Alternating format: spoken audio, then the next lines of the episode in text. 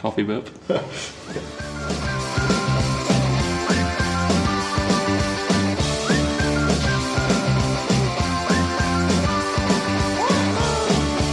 Hello and welcome to episode three of Four Points In. My name is Tom Robert Shaw.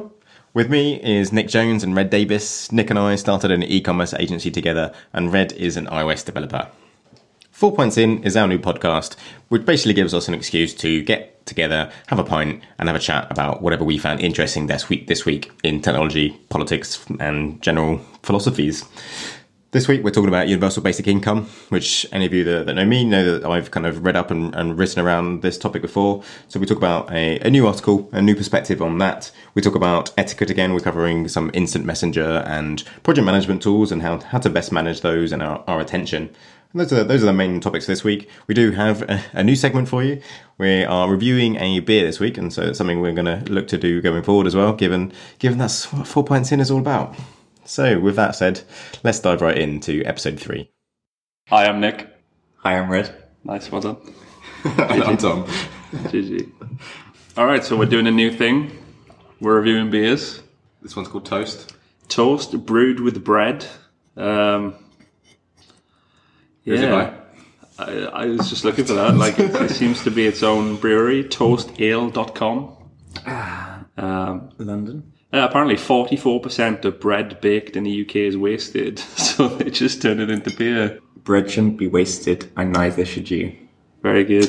Oh, Very good one. Good one. I'd be proud of that if I come up with that good. idea. Top props to the marketing team there. All right. What are we saying on the nose? Kind of citrusy, citrusy tones. So let me tell you what for you. Citrusy, eh?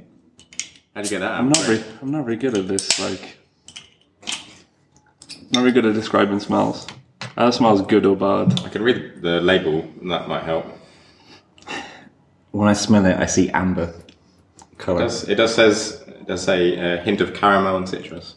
Caramel's amber.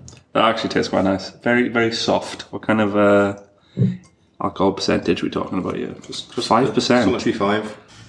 It's a dangerous five. You wouldn't realise that was five. Yeah, it's pretty easy drinking. No, it's all right. I could drink a couple of pints of that. Would have again. Seven out of ten. Seven. Seven? That's a That's strong starting one. high. That's a strong open.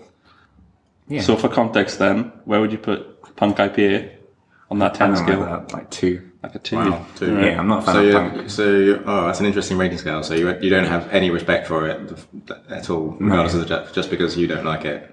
Yeah, no respect. No respect. No respect. And what about what about the the bud that we started on in episodes one and two? like another three. Really? Okay, that's interesting. What about a Sierra Nevada? Um, if you're in the mood for it, that could have a seven as well. Oh wow, this is so subjective. That's strong. So do you know of beers that are, are like eight, nine, and ten at the moment? Um, yeah, I did really like the Bristol beer. You know, the one, the chemistry thing. Yeah. Um, I'll bring that remember next next called. time. I can't remember what it's called either. What about um, Cloud? Oh, Cloudwater. Cloudwater. Oh, that's like. Have you tried that? that's I have not heard of that one. Dude, that's an eight Is that nine. another local is one? that is a niner. Is what? Is it another local one? Uh, no idea. I want to say Manchester. I had a. They had a special edition one, which they did with a barbecue company, and it basically tasted like. Well, Yeah, Barbecue. it was like really smoky. I've never had a beer that tasted like a whiskey before. Innis & Gunn comes close. PT sort of. Yeah, yeah, yeah. it was super weird. It's like you'd swallow it and you'd breathe out through your nose and it would just be smoky. That sounds delightful. Yeah, it was a bit I've odd. just been drinking boring old Doom Bar from St Austell. That's a, that's a solid five. Solid Yeah. middle of the road. Yeah, solid five for a commercial beer. Thing with um, Cloudwater is it's four pound a can. Yeah. Can't be asked with that. Can't go tinnies down the park with that, can you? That's going to be an Yeah. expensive trip. yeah. Cool, I like that segment. We should do that every week. Okay, sounds good. Nice. Let's get into this shit then. Yeah, what are we talking about this week? Do you want to start uh, easy or do we go straight in with universal basic income?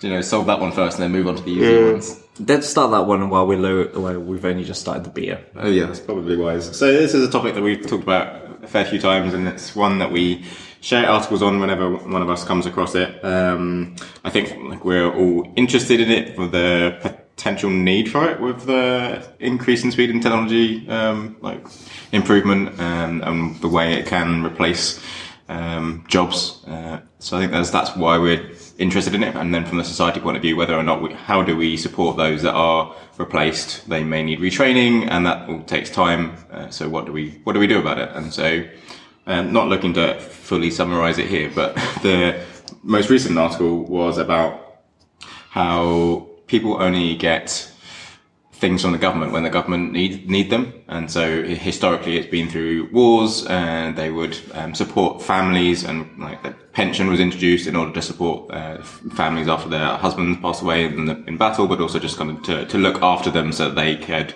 be a useful force for kind of society. And so. A point that I hadn't read before on universal basic income in terms of one of the risks of it is if you have some people that um, do choose to just live on what, what they what they are given, then those people become less important to, to the government, and ergo the people that are creating money to pay for universal basic income become more important, uh, which changes the landscape somewhat, and then gives power to those that are useful to the government, and those that aren't can get ignored. And so it doesn't, it, you know, moves away from a somewhat level playing field. Um, so I thought it was an interesting point. Uh, what I would not say I'm 100% convinced on UBI. I think it's very interesting. That's why I keep reading about it because I do think we'll need to find ways of dealing with that sort of situation should it come. I think I, pro- I think it's probably being overestimated how quickly that that will hap- happen. I don't think that's something we're really going to face. It's just going to be it's going to be a gradual thing. Um, um, but it's an interesting like alternative point point of view that I, I definitely can can see being a problem and just wondered what what you guys thought about it. Yeah, I thought it was interesting because it made me. Um, so yeah, the the argument was that when when UBI gets implemented, the the length of time that it stays around is is very much dependent on how useful everyone becomes in this new kind of like society and economy, right? It had me thinking because it had the payers versus the non-payers, and the payers being the people that pay for the UBI, and the non-payers Yeah. the ones that just kind of claim, if you like to use a loaded term from um, the current situation. But yeah, it made me consider how I would think about someone that just lived off the UBI and then how the government would think about it. Because the only real way that article is considering someone as being a benefit to the economy is if they're paying money into the system. Yeah. When in reality, that's probably not true. which is one of the problems we have right now is where there's so much kind of you know in the support industry and the services industry or looking after people um, Yeah. Yeah. that that is not doesn't figure in like GDP and it doesn't figure in our like capitalist world as being valuable And the only reason why, you know, the government doesn't have to pay for the cost of looking after a grandmother because someone's already doing that for free. And that's not kind of listed on the balance sheet, if you like, Yeah. of, of the economy and, you know, what it costs versus what it does, what it would cost for the government to do it. yeah there's definitely So, yeah. bias It had me thinking about that. And then, like, to apply it to our own industries, it would be, you know, what would we do if we only had to work, say, had to, if we only wanted to work three days a week, you know, to pay for the nice holidays or whatever. I mean, it's another conversation as to what level UBI would be in terms of maintaining a lifestyle. But um, what would we do in our spare time? And it's like open source is the obvious one. Um, and getting away from the idea that we're just working for a single company to advance that company so that we can get more money. And instead, perhaps there'd be like, you know, nationwide open source initiatives to, you know, the UK. Like maybe people will start working on that as a, as a charitable, um, yeah, thing, like cancel software, like, you know, making more efficient for, easy for people to move between roles as well. Yeah. rather than, like not move like an entire Exactly. job, but they can they can work on a project for a bit and get experience on that. And it's only, I think, for us, we are all quite you know, proactive in doing those sort of things. Um, and it is difficult when there's you know, there's a wide range of people, um, whether or not they're when you quote unquote productive in terms of they would do code. And there'd be plenty of developers that you know will will create something for out of their own enjoyment because they've got UBI, but it might not necessarily be uh, the best written code because they are looking to just you know they write it because they will probably write the most technical thing they can and get enjoyment out of it. It won't necessarily Yeah. be the best solution if if you have the goals of being something that's readable by everyone and easily maintainable. Yeah. Um, So that's not necessarily you get. That's that's a general open source like problem anyway. Also, the kind of projects that I work on in my spare time will be the ones that I think I can make money out of. Yeah. And, you know, project selection based on its like economic value to me mm-hmm. isn't very good if you're taking like the view of advancing. This sounds a bit pretentious, but advancing society as a whole. Yeah. Like, who gives a fuck if SSL certificates expire? You know, as an example, right? Yeah. You know, it's it's not that important at all uh, in the grand scheme of things. I do because I had the problem this week. Not to move on to Track SSL for the next five minutes, but had a Four points in, sponsored by Track SSL. yeah. um, where a client, um, so you know, we're monitor- monitoring their site, Mm-hmm. fine, but there's some poor code that made some API request and didn't cope with the fact that that API, their SSL certificate might expire um, for some translation software, Mm-hmm. and uh, and yeah, so the the luckily it was only the admin area, but the admin area broke, uh, it couldn't be fixed because of an SSL certificate expired. So yeah. To be fair, when I write API clients, I don't consider an SSL having expired. It's just a general, like, but it, general- it was their software, it was their API client, so like I them more to blame for letting it expire, in my opinion. But Oh yeah, it just I had to deal with it. yeah, Did you try and sell them Track SSL? I did, And- I did, yeah, I did, I did. Did you get a response? Uh, I I asked the PM to to ask them, but That's brilliant. yeah. good luck. But I think going back to the the UBI, I think one thing that's good uh, from a uh, liberal sort of happiness point of view is the, what UBI would bring is because even if someone is not creating a lot of value, I think there's a lot of happiness to become from pursuing interests and like taking on a challenge and that might be a small hobby and that might be a big hobby. It may be looking after someone or it may be from a perspective creating a code or technology solution for something. And I think even if that doesn't have a lot of value to a lot of people, you know, something that does should be rewarded, but something that doesn't still has like a non-financial like value. It has you know, something that maybe that just our system hasn't caught up up with yet. So if I, you know, I really want to write a blog post and you know, it's not going to change the world, but if I then don't have enough time to, to do it, I like feel like crap because I, you know, something I really want to spend time to, but I'm either too busy or, you know, uh, or I want to rest. So I think there's, I think there's some like intangible, um, benefits from giving people space to follow their dreams, essentially.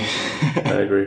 The problem with that is that like the happiness stuff isn't very quantitative. No. Like you can't say, "Oh, look, the UK's happiness level has increased by twenty percent this year." yeah, Well, not very easily anyway. definitely hasn't. I'll tell you that much.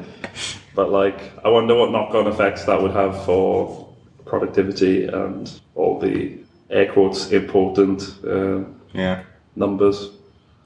I think it's going to be a very slow process because this like started because we we're talking about the people that then end up having power, and I think it's the how quickly can our society or the UK or like world society move to to value other things that isn't all. I, I can see certainly the benefits of, of capitalism, and that's that's fine. Um, but it's recognizing well, what other models are out there. We're still like that's still fairly new. Um, how do we transition into something that, that values other kinds of, of work? Yeah. Mo, did you fund an experiment with this? Yes, there's a charity that does work, and I forget which country it's in. Yeah. I think it may be Nigeria, but I can't remember. Um, and it's experimenting with population of around 2,000, and did like a few villages. Sorry, I'm laughing because you only like. I only see Nigeria on the internet when it's like you get an email from a Nigerian prince. I, I wonder. I wonder if you've been conned here. just, just took all my money and told me to forget yours. yeah. Sorry, sorry to interrupt. But it was it's meant to be because there's not much in the way of um, scientific experiments when it comes to um, essentially giving handouts, um, and so they are a charity based around yeah trying to do charitable efforts with some um, uh, tracking in it. So they are planning on giving um, a certain um, amount of people uh, enough money to, to live on and trying to do it for quite a long period as well. I think they, were, they had an aim to do it for at least 20 years. So it was um, a long term effort uh, to see whether or not it made a difference. And like early signs showed that people that were um, paid just in, in cash, and that's the important aspect. It's not about con- controlling what they are and aren't allowed to spend money on. Um, It's about trusting people um, and seeing what happens. And yeah, sure, some people well will um, use it unwisely, um, but you know those people will probably have used something else unwisely um, and found, found a way to do so.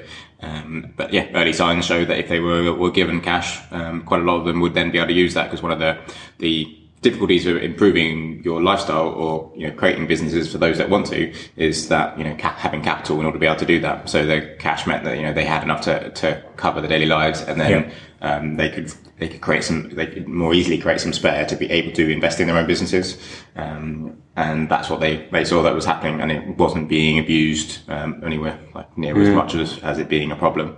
I, th- I think applying UBI to an economy like the UK is, is quite difficult, but if you apply it to a much poorer economy, then the whole poor people make poor decisions things kicks in, where it's like, you know, example, I'm growing, I'm a fisherman, um, I catch 10 fish today, um, I need to sell those fish today regardless of whether that's a good thing for me or a bad thing. Like, what if I could, you know, invest in this awful example, cooler box. I was wondering where you were gonna example. Cooler, cooler box. Maybe fish sell better on Saturdays. So what if I could store up my fish for the week? Yeah. Again, fish probably not a good example, but it's uh, you know it's something uh, they could do to have a net benefit at the end of the day um, instead of forcing silly decisions. Yeah, just and because you there, don't there have certainly is. Um, I think the area they were looking to was a simpler society than what we have now, and um, Yeah. it wasn't something that was going to be easy to get. It was completely on a completely different scale to an entire country doing it, and then you've got to manage your borders because if one place does it and another place doesn't, it gets very difficult. You've got to have ways of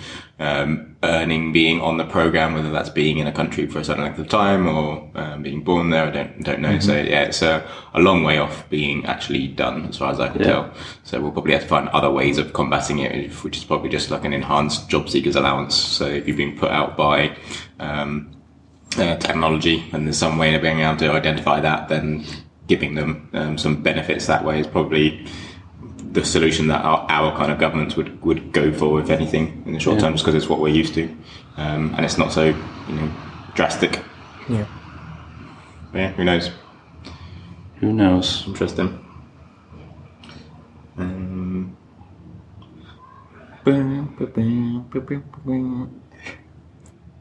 So goes.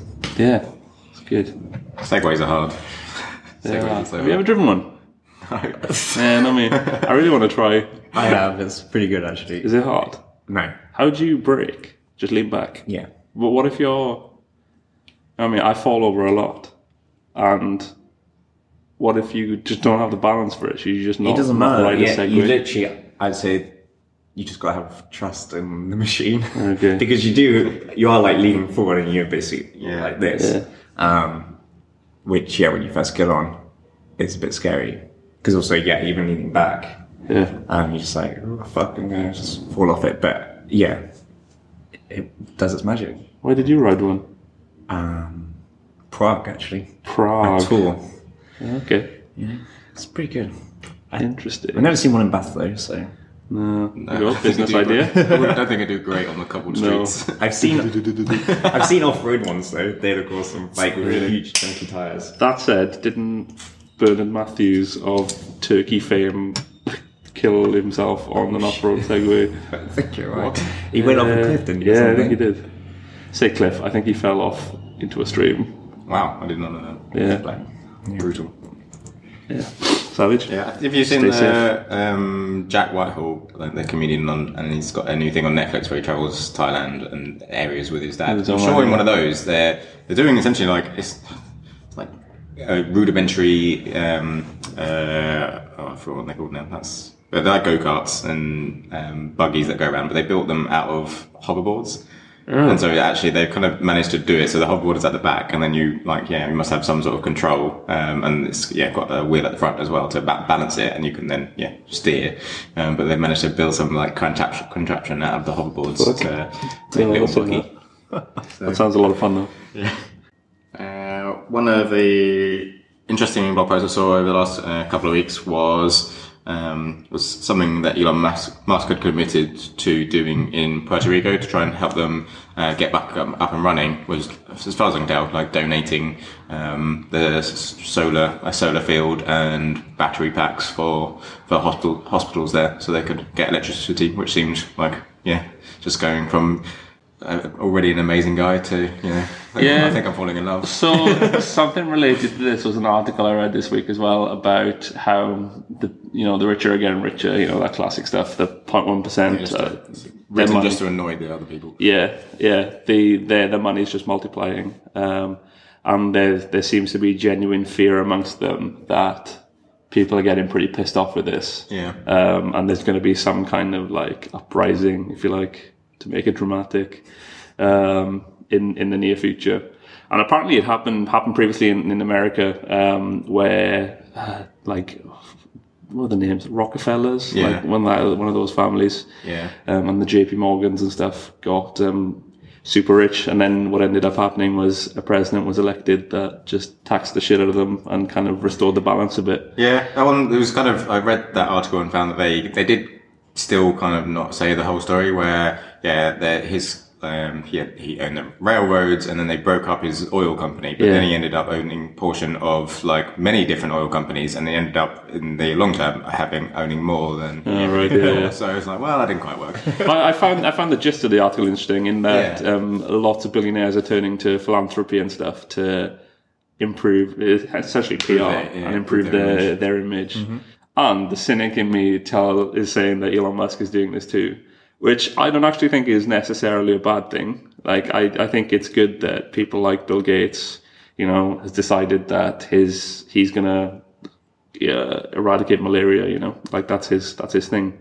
And I do wonder if we need rich people in the world with enough money and you know a conscience to I actually progress on those Branson things. says something similar in terms of like not hating the rich people, and it's just kind of regardless of what system you would like, this is the system we have. So your best bet, if you want to change something, is to get rich with the current system, and then you will have more power and more ability to make the change you want you want to be in Mm-hmm. the world, which is very much like a you know motivational speak uh, speech, but.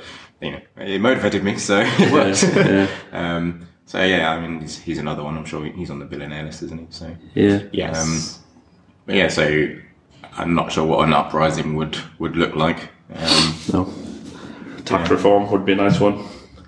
I don't think the the people would rise up against the billionaires. I think the people would rise up against the government Yeah. because they would like they would find the things that the government have done or blame the government for not like curtailing it or for Yeah. not closing the loopholes and Which things would- like that. well, I've not seen an uprising, but you definitely get the feel people are pissed off when they hear stories about Yeah. like Amazon not paying their taxes or whatever. Like, And then the like, the HMRC, the UK like tax revenue service, then Using AWS. using A- AWS instead of the UK hosting company. It's Yeah. like. Yeah. And then even even then, when then they come to some sort of agreement in in quotation marks of like where they'll just take a small percentage of what they actually owed and just be like, yeah, it's fine, Yeah. and move on. But that definitely pisses people off. it does, yeah. Um, yeah, I don't know what you do about it. I don't think it. I don't think it pisses people off enough. And I think that's the interesting thing about the political landscape is even if you know in in our world of the conservatives who you know like looking after people that are are rich and they'll like lean towards that side, even people that are poor will not will still vote for them because they're voting for the hope they're like basing their vote- basing their vote on the hope that they will be rich or they, they plan to be, and so they want to protect that you know mm-hmm. protect what they have now, and they are you know have their their scheme whatever everyone has got a plan for how they're going to make their lives better, and so if they if they truly believe that one day they will be richer, they will they will vote for the ideologies that that will protect that. Uh, rightly or wrongly. Yeah. What a strange world.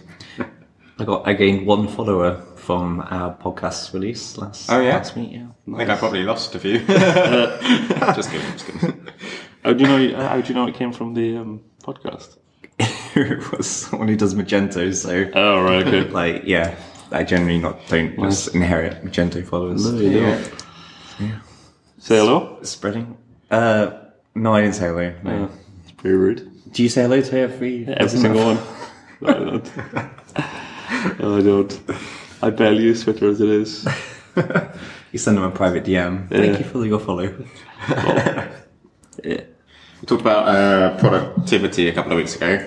Um, our favourite uh, company, Basecamp, was having another article about some of the things that they find unproductive. And the latest one was you know, the struggles with instant messaging apps like Slack. And I know that they obviously, you know, Basecamp are very much against that, but as far, as far as I understand, they use it to a certain degree and they just have rules around it. Um, but one of the things they were picking up on was sending messages to people and sending messages that only just said hi or hello. Um, and instead of doing that and just grabbing someone's attention, then they say hi, and then you know you've gone away, and then you you come back to actually ask a question, is to make sure that when you you know, you do say hello to someone, and you've got because you're going to say something, is to put it all in one message, which so essentially I actually write an email. Yeah. um, and something that I I think I do anyway, but because I'm I think I'm incredibly sensitive to interruptions, and it's something that I've been think, thinking about for a while. So yeah, I don't don't do that, and I hate doing that. I'm probably someone that doesn't actually like sweeten people up any anymore when it comes to introducing something that I want to do. I just come out and say it, so there's not that just kind of fear of like, oh, what does he want? Yeah. But yeah, just another one of those things in terms of trying to minimize the you know interruptions and wastage of time. So what is what is a ping? You use Basecamp, don't you? Yeah. Um, what is? I don't actually 100% sure. So they have Campfire built into Yeah. um, Basecamp, I believe. I mostly use the to-do list and the like the documents and stuff. Uh, the pings. I think you can set up pings for like weekly things. So you'd be like, "Oh, how's your week been?" And then Right. like sort of a bit like a, a sort of stand-up, I guess. But I didn't know if they were more talking about yeah their use of their internal campfire or inside Basecamp. I don't even start my messages with a hey or hi anymore. Do you? Yeah, no. I'll just jump straight into it. Yeah. Even if not, I I haven't spoken to like the person for a while. No, I think we're just rude. Maybe that's what it is. But Uh, is it rude? I yeah, I guess it is. I think it's different when most of our employees are in the office as well. It's not Yeah. such a bad bad thing because you probably already had like a conversation with them or you've said said hello. And there's this thing if you don't have to say hi every time you send a message, whereas remote workers probably have a bit more of a challenge there. Yeah. If you you can't you know you can also see people um, when you're messaging them for the most part. Yeah, definitely. It's um, it's happened so many times to me where I've had received a like a hey or something, and you're just like, uh, now I've got to go. yeah, and this is a new thing from Slack. I used to have that on Skype sort of ten years ago with with like my boss, and it was just a case of yeah, you're then you know your boss has messaged you saying like hi, and you're like, oh okay, now I've got to wait until he's recognised uh, and acknowledged my response, so I actually get what what the hmm. problem is. And Yeah, and you just sit there. Yeah. Like you you've done your response. your boss is typing. Yeah. yeah. or even there's been cases. The the other one is if you're remote, then you receive a message basically being, uh, "Are you free for a call?" And so you reply yes, and then so you, you obviously stop what you're doing and you just then waiting for the call, and then 15 minutes goes past and you're just like, "What the fuck? Where's this? Where's this call going from?" Yeah. Um, Yeah, I'm not sure what the etiquette is around that because I, I struggle with that when I get annoyed when people call when they haven't planned it in. I think it's okay if you have agreed it, but then when you are just kind of organising a call with someone, like I said, even when I log onto Skype with someone, I, when we know that we're having a call at 3 p 3 p.m., we'll still see that we're both online, say hi, do the swapping hi, say, are you ready? Then confirm on the other side, and then you will call. Yeah. When maybe we should actually just call. Yeah. If we know the time, they'll what you either, do on the they'll either, right? they'll either Yeah. answer or they'll hang up and send Yeah. a message of why, you know, give me five minutes. yeah. True. Um, and yeah, it's, it's strange how because we can organise ourselves a little bit more, having that kind of acknowledgement, like messages passed back and forth, may not be the most like productive way of doing it. And you know, even with, with family and calling at the weekend, like we'll we'll text in advance to say like, are you, you know, free now, rather than just phoning and finding out. Yeah. yeah just live life on the edge. True. I hate getting phone calls. Me too. I hate it so much. I think that's a. I think we're still millennials, right? I think that's a millennial thing. Yeah, maybe. Um, Only when I spent more time uh, and I did a couple of trips to, to Jordan, they used they phoned all the time. They had their you know they had WhatsApp and that was used a lot, but they used their voice minutes a lot more than we do over here in the UK. It's the equivalent of walking up to someone working at their desk, rolling their chair away from their desk and turning them to face you, though, isn't it? Like it's so, Well, yeah, and then ask, "Are you free?" yeah, yeah, it's so so intrusive. I think it gives like no regard for how busy the other person is. Yeah, and that's that was my standpoint, and then so then I moved to messages, and then messages is like it's not necessarily better, like it's not as much of an interruption, but that interruption can go on for an hour rather than ten minutes. Yeah. You've got that like awkward pauses of back and forth, and then you know actually get anything Yeah. like discussed, and so it's the, Very it's, true. It's less. It's less intrusive in one manner, but it does draw things out. Mm-hmm. Um, whereas actually, yeah, I can then see the benefit of actually having a call would have just solved it in 10 minutes and then I would have been able to carry on. Yeah. So yeah, neither of them are solutions. I'm not suggesting calls are better. I certainly prefer messages, Mm. but there's, um, a lot can be done with those, those pings as well. The um, I can't remember the name of the book. What we spoke about last time. Don't remember. It's cool. It's got like lamp on the front. Uh, deep work. Deep work. Yeah. Cal Newport. Yeah. There's a good. Uh, For, for those listening, we had a nice little arm signal there. What a lamp looks like. a lamp, yeah. Um, they, they, he talks about there's a section about low friction for the person requesting the things. Whether it's for me, it's easy to be like, oh, can you answer this question for me?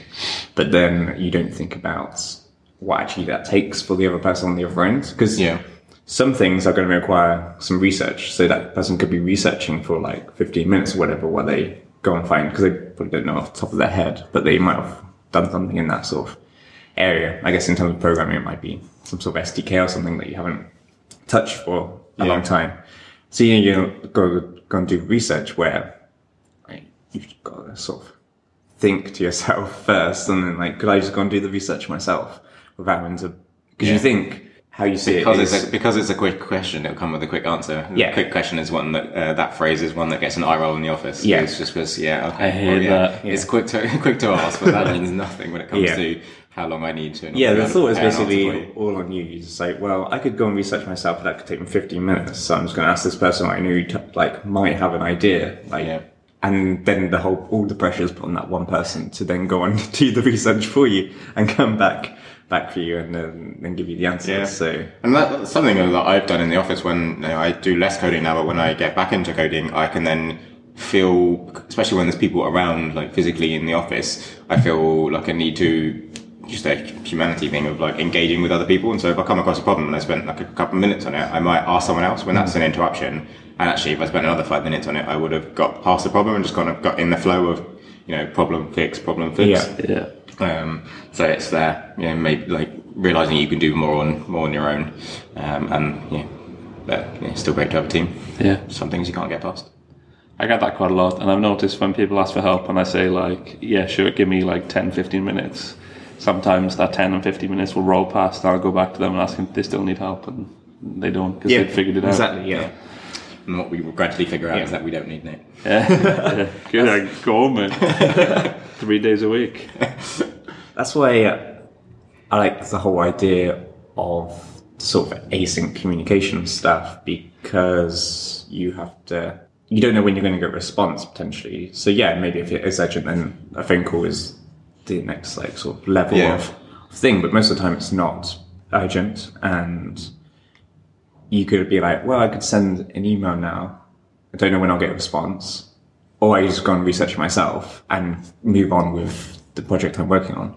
But yeah, things like instant chat and stuff. Yeah, and I, I have beef with instant chat because people, it's been positioned as, you know, a great way of getting in touch with people quickly, but also that it's asynchronous. You don't have to respond straight away, which just isn't how human beings work. I mean, maybe some Yeah. people will react differently, but yeah, I find it very difficult if I see that there is a message, like I'm going to read it, or it's very difficult to. Yeah. Even the, with Slack, if you turn most of the notifications off, like you know, the the room will be white instead of grey, and like I, you know, I'm human, so I have a thirst for knowledge, and I will click that and find out Yeah. what's going on. Well, yeah, the thing with chat is it's always open, you know. Hmm. Where with email, generally, like you shut it off and then you go and open it whenever you Yeah. Yeah. want to go and check it, which is is the big difference. Because you want to be there for if, if you're really needed, but that means you're there for even when you're not needed, um, and it's a drain of attention there. And I, I've tried to move a bit more towards email uh, again, even just in and around the office when there's something I don't, I don't need Yeah, because I, um, it's easy for me. It's the same for me in terms of sending a message by email, sending a message by Slack. But I know I don't need them to read it now. I need an answer like probably like by the end of the week. But that's it. I don't need them to read it today. And so going back to email a little bit to try and try and remove that. So if you started a new agency tomorrow, would you still use Slack? Hmm. That's an interesting question. I would be tempted. I think there's partly a culture thing where people like using instant messenger and they like, there, there is benefits of sharing links between people for like just camaraderie. Um, and yeah, it's, it is a practical solution.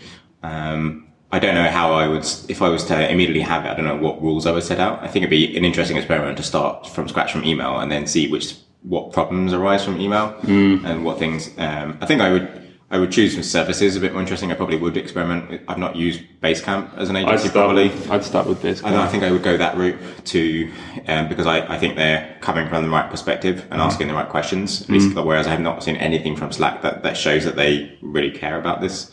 Um, and it's, it's just become one of those cool things to use. I get frustrated. Uh, I think I mentioned on Twitter that, um, frustrated at seeing sort of web communities uh, grow and uh, use a Slack group for c- communicating. And so I had I was part of an agency network and they used, they migrated from a LinkedIn group because their LinkedIn changed and that was fine. They needed to move, find something else, but then they moved to Slack. So I don't want to be logged in all the time to see this. I just want to get like one email, two emails a week. What are the conversations that people had and what are the threads? And I can jump in on a thread, on a thread if I have something, you know, that I think is useful to add rather than that fear of like, oh, if I miss out, I might miss on a referral if I'm not on, you know, that the conversation there and then. Um, and there's no, you know, it doesn't maintain a history. It's not searchable over the longer period because the free plan's only 10,000 messages. Yeah. Uh, and I saw that again this week where I get a really interesting new newsletter. I think it's CTO Craft and they've created a new uh, community uh, to have discussions rather than just be a newsletter, which is great. And I'd, I'd like to kind of experiment with uh, being involved in the discussions there and see what happens. But yeah, they started with, with Slack and yeah, no, no beef against against them. It's just an, another one that I wish that forums were more popular than Yeah. than, you know, than they are right now. They've sort of fallen out of fashion. Yeah. Um, and I'm not saying just a forum that is the best ever, but I think there's something to be said from from that, and I, I hope that we you know get some experience from using discourse or something like that and, and creating a community around that that is you know it has you know threads of knowledge that is searchable it's something you can point people towards later and slack is is just useless for that Yeah, and like responding to a forum post is far more considered than responding to an IM. Like, yeah and i think that's a good thing yeah, because if, if, if, if there's a slightly higher barrier to entry, I think there is there is a balance between you want to encourage people to contribute, and so maybe a forum post is a bit like scary for some. That's why there's so many lurkers on Reddit and things. Yeah. Yeah. Um, whereas Slack, if you decide you're going to be in it, then there's still like lurkers in the community, I guess. But it's a lot easier just to kind of contribute a line. It doesn't every post isn't read, um, you know, and it has to have immediate value. But I think that's Yeah. also a bad thing that you, know, you can have a lot of crap in in Slack just because you know a message is so Yeah. free. Also, like, it's a lot easier to be rude in Slack because, you know, the emotional response means you just smash something in the keyboard, hit enter, Yeah. and it's done. Yeah. Whereas, yeah, I feel like a forum is, you know, you'll write it, you'll read it, make sure there's no spelling mistakes, and then you have to have to submit. And I feel like that would that would stop Yeah. me from being a dick sometimes. Not that I think I'm always. I think you're going to need more help than that. But yeah, I like the Jira forums, and there's forums built into Basecamp, right? Message boards. Yep. Um, so that, yeah, it'd Yeah, I think that's the road I go. I don't. I think. I don't think I'm confident enough that I wouldn't use an IM tool at all. Um, Yeah, one client I've been working with, we've been using uh, Facebook Workplace, oh yeah.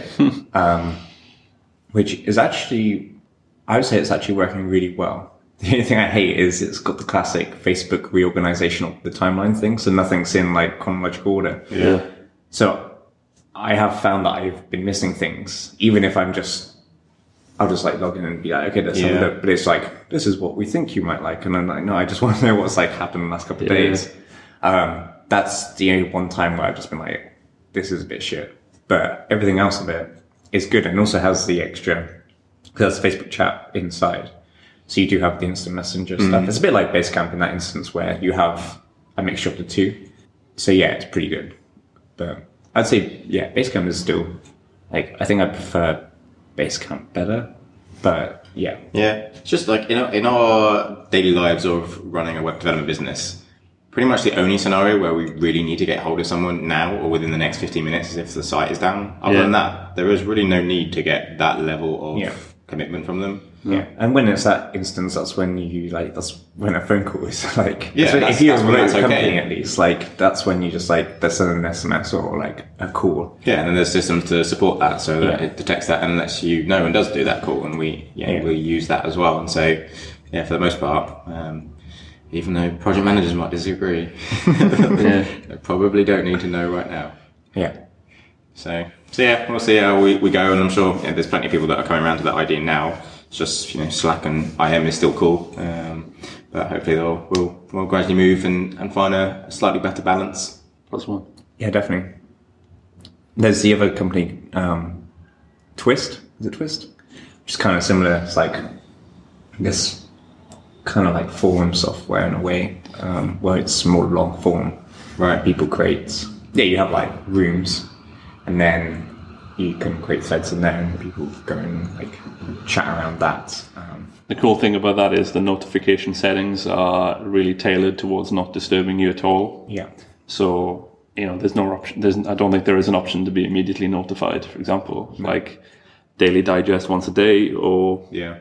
you know some other stuff. But yeah, Yeah. that was that was all right. Yeah, and again, Basecamp is the same. It was, I think, every day I get an email with like a summary of what's happened Yeah. in that sort of in that. Yeah, even even with email, I want to kind of experiment. I think I had some problems with it, but I know they've released a new version, which is the uh, inbox pause by Boomerang. Uh, So it's Oh, one yeah, of their Chrome extensions that you know, even if you check your email, it's kind of going back to it if you would actually use. I used to still use Gmail, like the Mm-hmm. web app. So you know, it- going back to having a actual desktop app and it only refreshing once an hour, um, and so you can pause it or schedule it. Mm. Yep. And I'd kind of like to push towards towards that again. Admittedly, I haven't actually got around to to doing that, um, but otherwise it's too easy just to you know for me as well, be in the role that I'm in, um, to regularly check my email. Whereas it'd be far better to just to ignore things and deal with them when on on my calendar rather than somebody else's. Yeah, I need to urinate. I need to classic. Thanks very much for that one, Red. The downsides of uh, recording a podcast while you're drinking some beer. But yes, that was episode three of Four Points In. Thanks very much for tu- tuning in. Uh, hopefully, we'll see you in a week's time. Have a good one.